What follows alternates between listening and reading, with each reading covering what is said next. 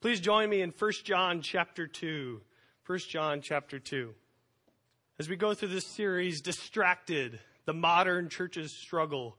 Last week, Pastor Dave challenged us with the solution for distraction. We need to focus on Christ. As Christians, we must be focused on the one who willingly sacrificed himself on a cross to save us. We must aim the direction of our lives on the Lord Jesus Christ.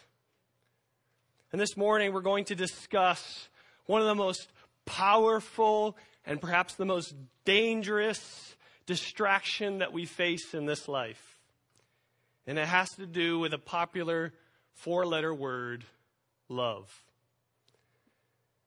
In October of 2017, a new Christian song was released by Bethel Music titled Reckless Love. Now, you've probably heard this song and maybe you like it. It quickly became one of the most popular Christian songs in the world. However, like many modern Christian songs, there's a few major problems with the theology of this song. And there's one problem in particular that I want to point out this morning. In this song, the author, Cory Asbury, describes God's love as reckless, trying to highlight the depth and beauty of God's love. Now, I understand the concept of artistic license, but the truth is, Mr. Asbury couldn't have chosen a worse word to describe God's sovereign and holy love.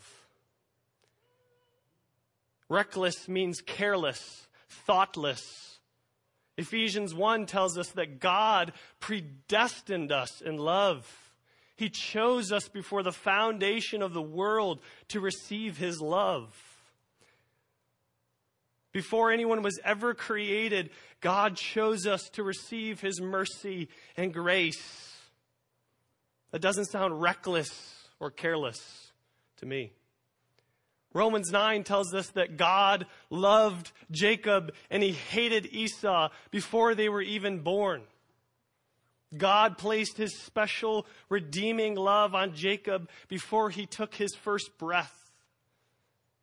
God's love is not careless. God's love is not reckless. But my point this morning is not to rip on this song. There is a point to this.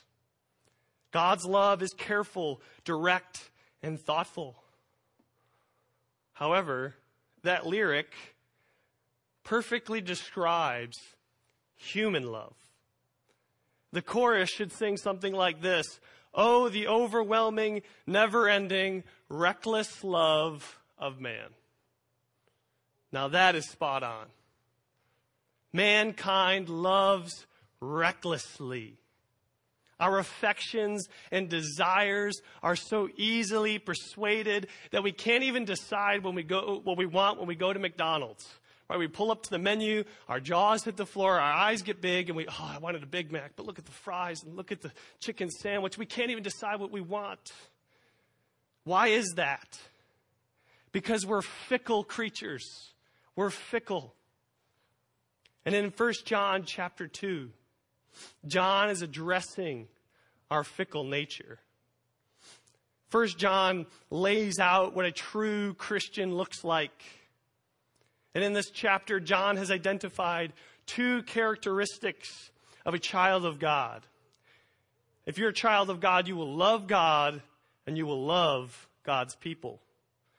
And now in verse 15, John gives us another characteristic in the form of a command says, Do not love the world or the things in the world. Do not love the world or the things in the world. If we could just grasp that statement, our lives, our marriages, our families, our churches would be different. This command has so much significance, it has so much weight. Now, to understand it, we have to understand what John is talking about when he says the world. He's not talking about this physical earth, but he's talking about the sin cursed dominion of Satan and his followers that resides on this earth. that we all live in. This world is under the power of the evil one. This world is opposed to God and His Word. And John is warning us about the constant battle for our affections. The world and the sinful things of this world are fighting for your love and attention. So John is telling us, don't be distracted by this world. True Christians do not love the world. And so John gives us three reasons why we cannot love the world. The first is right in verse 15. It says, Do not love the world or the things in the world. If anyone loves the world, the love of the Father is not in him. You can't love God and this world. Do not love the world because you can't love this world and God. John's message is simple. If you love this world, then you don't love God. Someone that loves the world is infatuated with the pleasures and pursuits of this sinful realm. They're enamored by the ideas of success, wealth, fame, and status. If that describes you, if you're pursuing the pleasures and riches of this world, then you don't love the Father. If your only goal in this life is to be successful, to be happy, and to have fun, then you're not God's child. Those that love this world do not love God. Because the world hates God. The world hates God. It's in rebellion against Him. God's love cannot dwell in someone that hates Him. The fact is, those that love this world are enemies of God. Remember, this world is not neutral towards God, and neither is the one who loves it. And this is why we must obey John's command. If our affections are captured by the world, then we have no assurance of salvation. God's children will not love the world. God's children will not love the very thing that hates him. John says, if anyone loves the world, the love of the Father is not in him. Now, that phrase, the love of the Father, is a little ambiguous. It's a little hard to define, and I think that's for a reason. Does it mean the Father's redeeming love is not in his heart? Or his heart does not possess true love for the Father? And the answer is yes. If you are in love with this world, then you're not God's child. His love has not been poured into your heart. And you don't love the Father. So this is a very sobering statement. Scripture has multiple examples of people that loved the world. The most explicit example is that of Demas.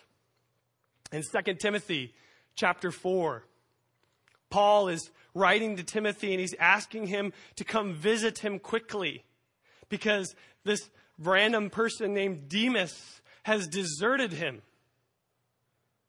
And in verse 10 of chapter 4, Paul says that Demas was in love with this present world.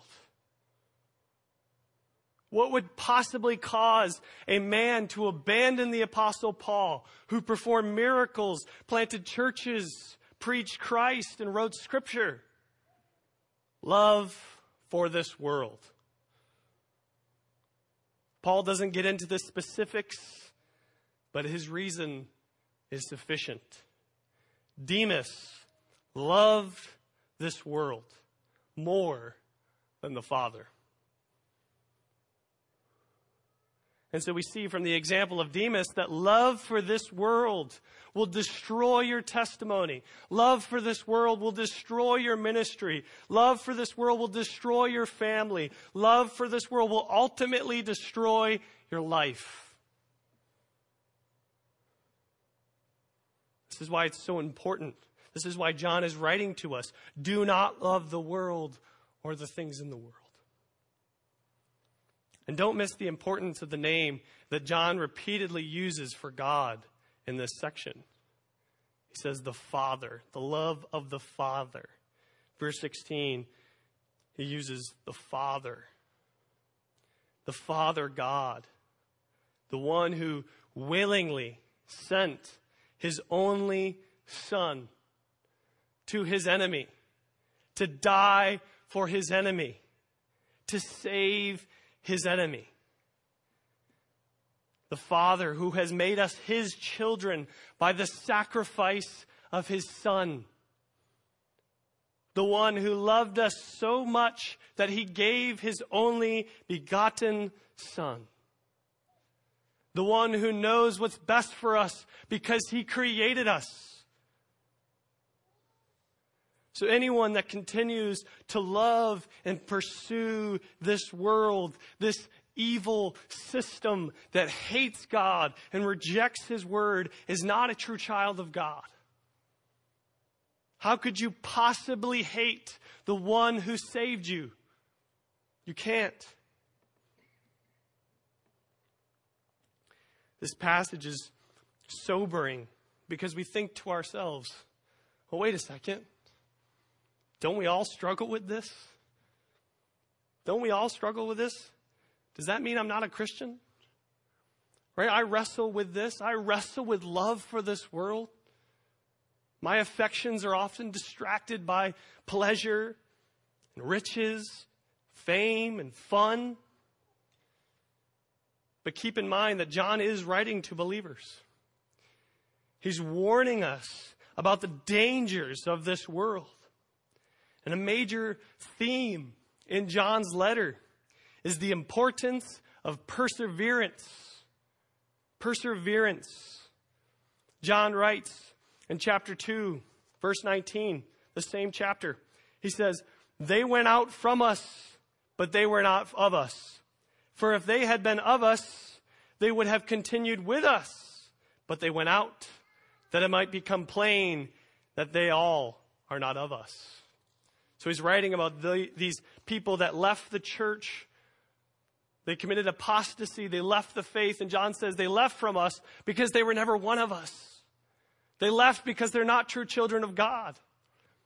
And this is a warning to us because we must persevere in our faith. Many people will leave the faith because they're never truly in the faith.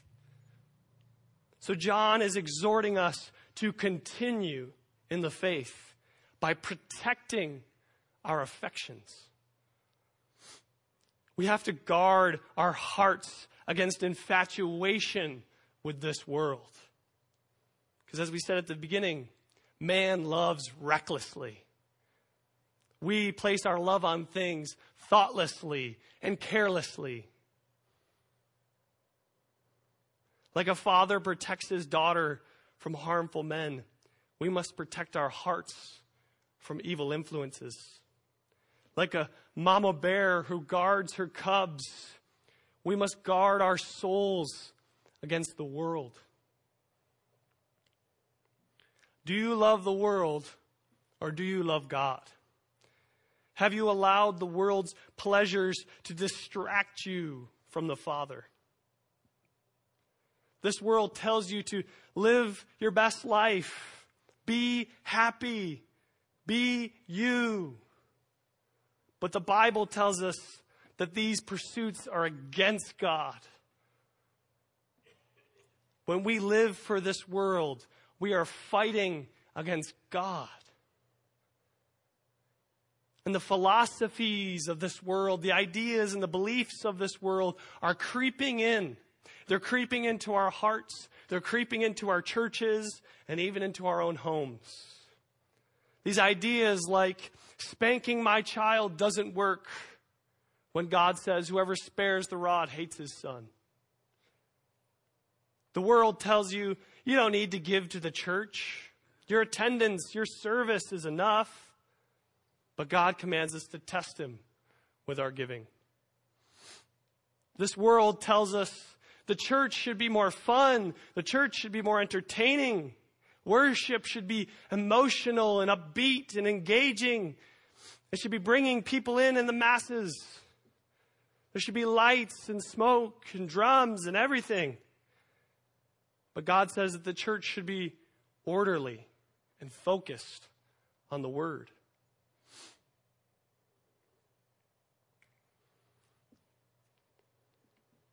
Fill in the blank.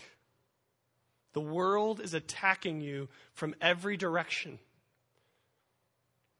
Will you give in or will you choose to love the Father? Furthermore, as children of God, we can't be one foot in and one foot out with our faith. Christianity is not just something you do on Sunday. This is a lifestyle. This is a commitment. The church is who we are. We need to own our identity and we need to seek first the kingdom of God. We need to put off the desires for riches and fun and entertainment and comfort. And then we need to put on faithful service, disciplined study of God's word, and diligent prayer. Because if we fall in love with the world, then the love of the Father is not in us. Going on, the second reason that John gives why Christians cannot love the world in verse 16 because you can't serve sin and God. You can't serve sin and God. Verse 16 For all that is in the world, the desires of the flesh, the desires of the eyes, and pride of life, is not from the Father, but is from the world. John is explaining what this world is all about. And it comes down to one word sin. This world, this system of Satan and his rebellion against God is all about one thing sin. And John describes all that is in the world. And he uses these three statements that are three avenues, three pathways of sin. This is how sin operates and dominates this world and us. The first avenue that he lists says, For all that is in the world, the desires of the flesh. The first avenue by which sin overtakes us is the desires of the flesh. This is the desire to make yourself happy above all else. You pursue your happiness above everything else. You could call it selfishness or self centeredness. Galatians chapter 5, verses 19 and 21 tells us what our flesh wants. It says, Galatians 5:19, "Now the works of the flesh are evident: sexual immorality, impurity, sensuality, idolatry, sorcery, enmity, strife, jealousy, fits of anger, rivalries, dissensions, divisions, envy, drunkenness, orgies, and things like these. I warn you, as I warned you before, that those who do such things will not inherit the kingdom of God.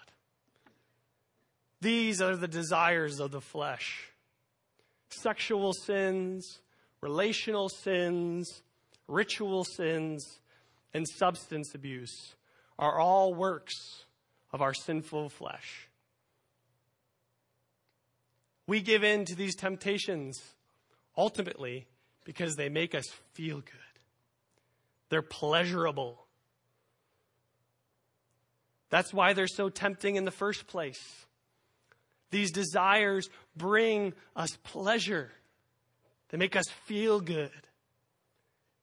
Sin is pleasurable. It's fun, but it's against God. That's the point John is making. This is against God, and it is not for his children. The desires of the flesh. The second avenue that sin uses to distract us. The desires of the eyes. This is the desire to have what you see. When we see things that we like and don't have or can't have, we begin to want them to the point of greed, jealousy, adultery, pornography, immodesty. Sin uses our physical senses, like our vision, to tempt us with the pleasures of this world. The desires of the eyes. When I think about this avenue of sin, the desires of the eyes, I remember the story of Sodom and Genesis chapter 19. If you remember the story of Lot and his family, they lived in the most wicked and sinful and worldly city this world has probably ever seen Sodom. This city was so bad that God was going to rain fire from heaven and wipe it off the face of the earth. And come, God comes to Abraham and he tells them this. And Abraham pleads with God to spare anyone that is righteous in Sodom, knowing that Lot lives there. So God, in his mercy, sends two angels to rescue Lot. And then we have this baffling narrative of Lot trying to stay in the city, despite the angels warning him about the coming destruction. Eventually, the angels literally have to seize Lot and his family, and they have to drag them out of the city because they don't want to go. And as they're fleeing, the angels tell them not to look back on the city because it was devoted for destruction. But Lot's wife couldn't help it. She stopped, turned, and looked at her beloved city. She just had to see it one more time. She had to look one more time. And instantly, she became a pillar of salt and died. She just had to look, one more look, and it cost her her life. That's the desires of the eyes. That feeling of, I just got to see it. I just have to look. The third avenue of sin John lists here is the pride of life. The pride of life. This is the desire to be self sufficient or the desire to be independent from God or basically to be God. Sin makes us so arrogant, so foolish that we actually think that we can exist without God. When we sin, we are declaring ourselves to be above God and above His law. This is the foolishness of sin. This is the depravity of sin. How stupid we must be as creatures from the dirt to think that we're above the Most High God. But sin uses our arrogance and our pride to distract us from our need for God. Now, I believe that this passage is alluding to Eve and her sin in the garden. As we read in Genesis chapter 3 of the first sin, we see the serpent, who is the devil, who comes to the garden in the perfection of the garden, and he begins to tempt Eve with the forbidden fruit. If you remember, the serpent twists God's word. Did God really say? and he instills doubt in Eve's heart. Then, verse 6 of chapter 3 of Genesis gives us all three of these ingredients for sin. It says, So when the woman saw that the tree was good for food, and that it was a delight to the eyes, and that the tree was to be desired to make one wise, she took of its fruit and ate. She also gave some to her husband who was with her, and he ate. You can see the pattern that John has just laid out right here in Genesis 3. Eve's flesh desired the fruit. It was good for food. It looks tasty. Eve's eyes delighted in the fruit. It looks nice. It's pretty. What's wrong with it?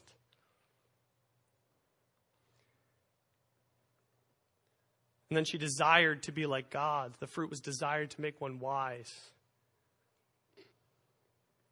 Sin has been corrupting the world the same way since the beginning of time. So, John is warning us about this destructive nature of sin because it attacks us as individuals. It attacks us when we're alone. Sin attacks you by yourself. It uses your fleshly desires. It uses your senses to break down your defenses and to get you to rebel against your Creator and to do the most foolish thing imaginable to try to be God, to try to take His place. For all that is in the world, the desires of the flesh, the desires of the eyes, and pride of life is not from the Father, but is from the world. God abhors sin. God hates sin. John says all these things in the world are not from the Father. They're not from the one who loves you and created you. The desire to pursue your happiness above all else, the desire to have everything that you see the desire to be above all is not from the Father. These are not from the one who created you and loves you. These are from this world. These desires are hostile to God and His Word. These desires oppose your Heavenly Father. Ultimately, these sinful lusts will leave you broken, depressed, and estranged from God. Do not love the world or the things in the world. John is writing to us as a brother. And he's saying, Sin will separate you from the Father. This world hates our Father. So don't be in love with it. Don't be friendly with the enemy of your father. Don't allow the anti God beliefs of this world to distance you from your heavenly Father. Don't allow the pleasures and wealth of this world to hinder your relationships with the loving Creator. It's not worth it. Our Father is far better than anything this world can offer. How about you? Are you serving sin or God? Do you allow the world to persuade your desires? Do you pursue the lusts of your flesh? Do you take one more look because you just got to see it? The truth is, what we serve is what we love.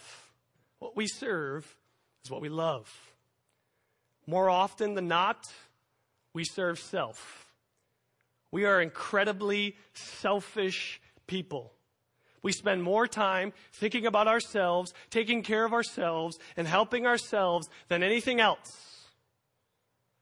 We have the mentality of life is all about me. And that's the exact mentality that the world wants you to have. The world says be you. Do you. Live for you. But when you live for yourself, you're not living for God. This is why the church is so important.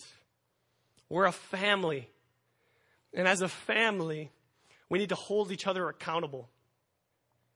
If one of our members is demonstrating patterns of selfishness and pride, then we need to confront that sin. We need to confront that sin. We also need to be daily examining our own hearts and repent of our sin understanding our fickle nature and how easily we're persuaded by love for this world. We need to be a family that serves and protects each other. So, my question for you is what are you serving? Sin or God? And John gives us a third and final reason why Christians cannot love the world because you can't live for today and eternity. You can't live for today and eternity. Verse 17. And the world is passing away along with its desires. But whoever does the will of God abides forever. This world and all its desires are passing away. Sin is temporary. These things that we so love and desire won't last. And they won't last because they oppose the eternal God. And one day, God will destroy sin. He will cleanse this earth.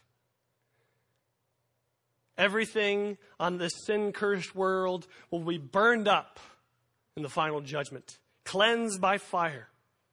God will win in the end. God will have the final say. So don't be on the wrong side. Don't live for today and pass away with this world. The pleasures and desires of this world are vanity. They're vanity. King Solomon knew the vanity of this world better than anybody else. In fact, he wrote a whole book about it. The book of Ecclesiastes. In Ecclesiastes, Solomon is trying to figure out the meaning of life. What is the meaning of all of this? Because ultimately, we're all going to die someday. Every single one of us. One day our hearts will stop, we'll stop breathing, and we'll die. So, what's the point?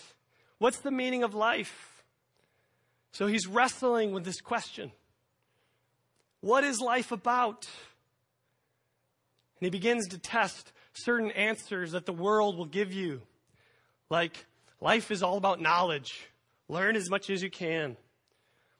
Or life is all about pleasure, have as much fun as you can. Our life is about success. Life is about work. As he goes through each of these tests, he comes to the same conclusion. It's all vanity. In Ecclesiastes chapter 2, verses 1 through 11, Solomon is testing the answer of self indulgence, of pleasure. And this is what he says in Ecclesiastes chapter 2. He said, I said in my heart, Come now, I will test you with pleasure. Enjoy yourself. But behold, this also was vanity. I said of laughter, It is mad, and of pleasure, what use is it? I searched with my heart how to cheer my body with wine, my heart still guiding me with wisdom, and how to lay hold on folly till I might see what was good for the children of man to do under heaven during the few days of their life. I made great works. I built houses and planted vineyards for myself. I made myself gardens and parks and planted in them all kinds of fruit trees. I made myself pools from which to water the forest of growing trees. I bought male and female slaves and had slaves who were born in my house. I also had great possessions of herds and flocks, more than anyone, any who had been before me in Jerusalem. I also gathered for myself silver and gold and treasures of kings and provinces. I got singers, both men and women, and many concubines, the delight of the sons of man. So I became great and surpassed all who were before me in Jerusalem. Also, my wisdom remained with me. And whatever my eyes desired, I did not keep from them. I kept my heart from no pleasure, for my heart found pleasure in all my toil, and this, way, and this was my reward for all my toil. Then I considered all that my hands had done, and the toil that I had expended in doing it. And behold, all was vanity, a striving after wind, and there was nothing to be gained under the sun. Solomon was probably the richest man to ever live. It's estimated that he was worth about $2 trillion in today's currency. And so he had it all. And as he goes to this passage, he says, I tried this, I built things, and I had friends, and I had relationships, had everything you could ever want. I kept my heart from no pleasure. And in the end of the matter, he says, all was vanity. It's meaningless. Solomon's conclusion is that living for pleasure is meaningless. No matter what, no matter how much fun you have, you're still going to die someday.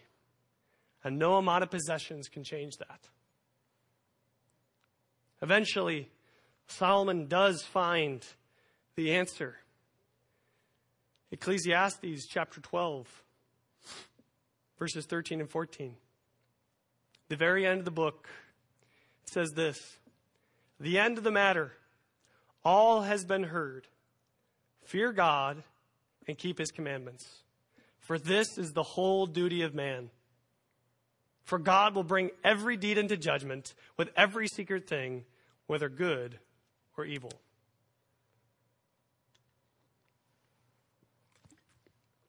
The meaning of life is found only in the creator of life. Man's responsibility, man's purpose is to fear God and to obey his word because God is the final judge, and He's going to judge each and every one of us.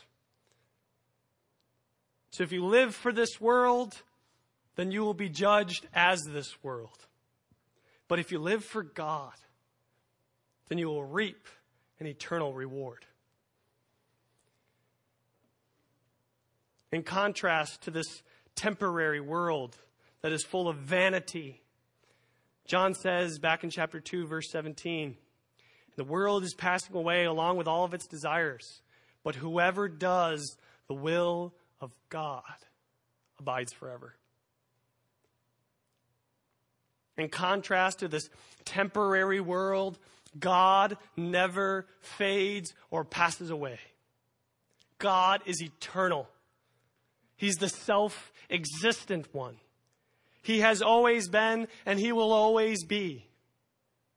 Satan and his rebellion against God are not even a drop in the ocean of God's eternal existence. Not even a drop in the ocean.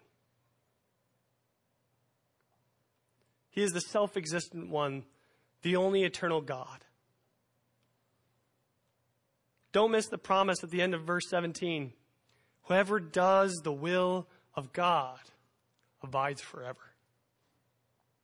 Those that do the will of the eternal God will have eternal life. What is God's will? Solomon described it. He said it was to fear God, to keep his commandments. First, God's will is for you to be saved. God wants you to be his child. To obey his will, you must repent of your sin and place your trust in Christ's work on the cross. The Bible says we must confess Christ as our Lord and believe in our hearts that God has raised him from the dead, and you will be saved. You will be adopted into God's family and granted eternal life with him. But that's not all. God also wills us to be sanctified that is, he wants us to be conformed to the image of his perfect and holy Son.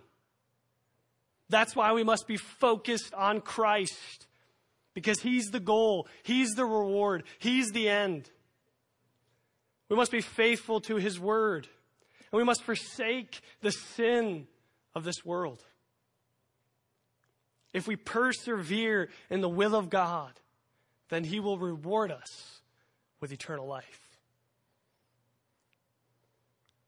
Many of you have probably heard of the famous quarterback, Tom Brady. For those of you that don't know who he is, he's the greatest quarterback to ever touch a football, maybe the greatest athlete to ever live. He has more Super Bowls, more touchdowns than anybody else. He's a millionaire. He's won multiple Super Bowls. He's reached all of his goals. He has all that this world can offer. He had an interview with CBS a few years ago. They sat him down at the peak of his career. They were talking to him. And as he reflected on his life, as he reflected on all that he had, he said this There's got to be more for me than this. There's got to be more for me than this. And then now the interviewer asked him, What is it? He said, I don't know. But there's got to be more.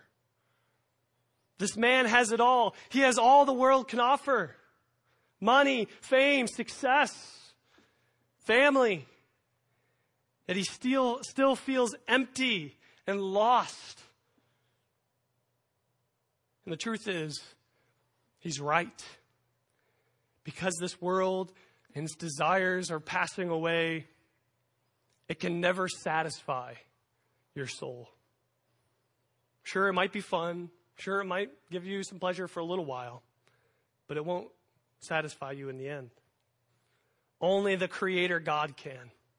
The meaning of life is only found in Him because He is the eternal God, because He is the Creator of life. Your money, your houses, boats, four wheelers are passing away. Take Solomon's word for it. Those things won't fix your problems. Those things are vanity. Sure, they may be fun, but you're still going to die someday. And those things will rot and fade and be given away. Teenagers, this world will tell you this life is all you have. So live it up. Follow your dreams. Make the most of it. But don't buy into this lie of the devil. If you live for this world, then you will die with this world. But if you live for God, then you will live forever. Don't live for today and miss eternity. Don't give yourself to sin and face God's coming wrath. Choose eternity. Live for God. Oh, the reckless love of man. Our affections are so easily persuaded and captured. As sinful beings, our desires are constantly being attacked by this world. We need to be aware of this constant battle for our souls. And we need to set our affections on God and His Word because everything else is passing away. Don't love the world because it hates the Father. Don't love the world because you can't serve sin and God. Don't love the world because you can't live for today and eternity. Three so whats as we go as we conclude this morning. Number one, repent of your love for this world. Many of you are hanging on to something in this world that is sinful. I'm sure you've maybe thought about it this morning as you sit in your seat. But I like it, but I love it. I have so much invested into it. Give it up. Repent of your sin and your love for this world. Number two, serve God with your life. You're always serving something. You're always pursuing something. It could be God, it could be yourself, or it could be sin. Choose to serve God. And then number three, live for eternity. Don't be distracted by the temporary. Don't be distracted by the vain. Focus on Christ and his reward, and you won't be disappointed. Let's pray. Father in heaven, we are so humbled by your love for us. Lord, we are so easily persuaded by this world, the very thing that hates you. And yet you love us and you pursue us. And you always forgive us through your Son. Lord, we pray that you would work in each and every one of our hearts the power of your Spirit. That you would open our eyes to where we have become distracted with this world. And I pray that you'd help us to repent of these things and refocus our hearts and our lives on Jesus and his reward. We ask this in Jesus' name. Amen.